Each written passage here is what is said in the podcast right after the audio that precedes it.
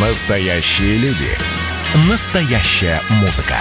Настоящие новости. Радио «Комсомольская правда». Радио про настоящее. 97,2 FM. Афиша «Союза». Приветствую всех, кто на нашей волне в студии Евгения Заболоцких. И я расскажу вам о главных культурных событиях союзного государства. Выставки. Фотовыставка «Дорогами Гагарина» открылась в Минске. Ее устроили в Доме Москвы. Экспозиция приурочена к 60-летию полета Гагарина в космос. На открытие приехали родственники и коллеги первого в мире космонавта. Экспонаты привезли из Российского объединенного мемориального музея Гагарина. Музеем на протяжении 50 лет занимается племянница космонавта Тамара Филатова. На выставке представлены книги с автографами Гагарина, фотографии, которые космонавт сделал в школьные годы, снимок, на котором запечатлен исторический момент – Гагарин на борту корабля «Восток» «Восток-1». Выставка ездила за границу, но в Минск приехала впервые. Вход свободный.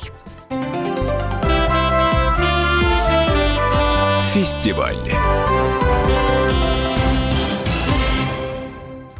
Православный фестиваль «Радость» проходит в Минске. Его устроили во Дворце искусства.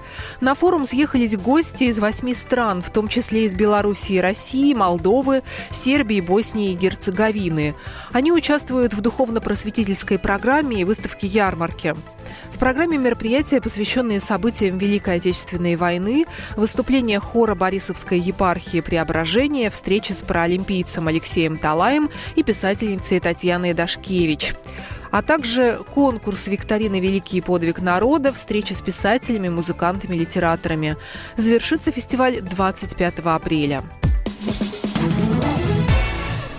Литературно-этнографическая комната имени Ивана Мележа открылась в Ростовской области. Выставку приурочили к столетию классика белорусской литературы. Проект придумали литераторы союзного государства. Открытие прошло онлайн. Для этого устроили телемост между библиотеками в поселении Петрушина Ростовской области и в Гомеле. В ходе разговора отметили, что Беларусь и Россию объединяет не только духовное родство, но и искренняя дружба, близость судеб, традиций. В комнате воссоздали рабочий кабинет полесского писателя. Стоят стол, лампа, предметы быта и одежда.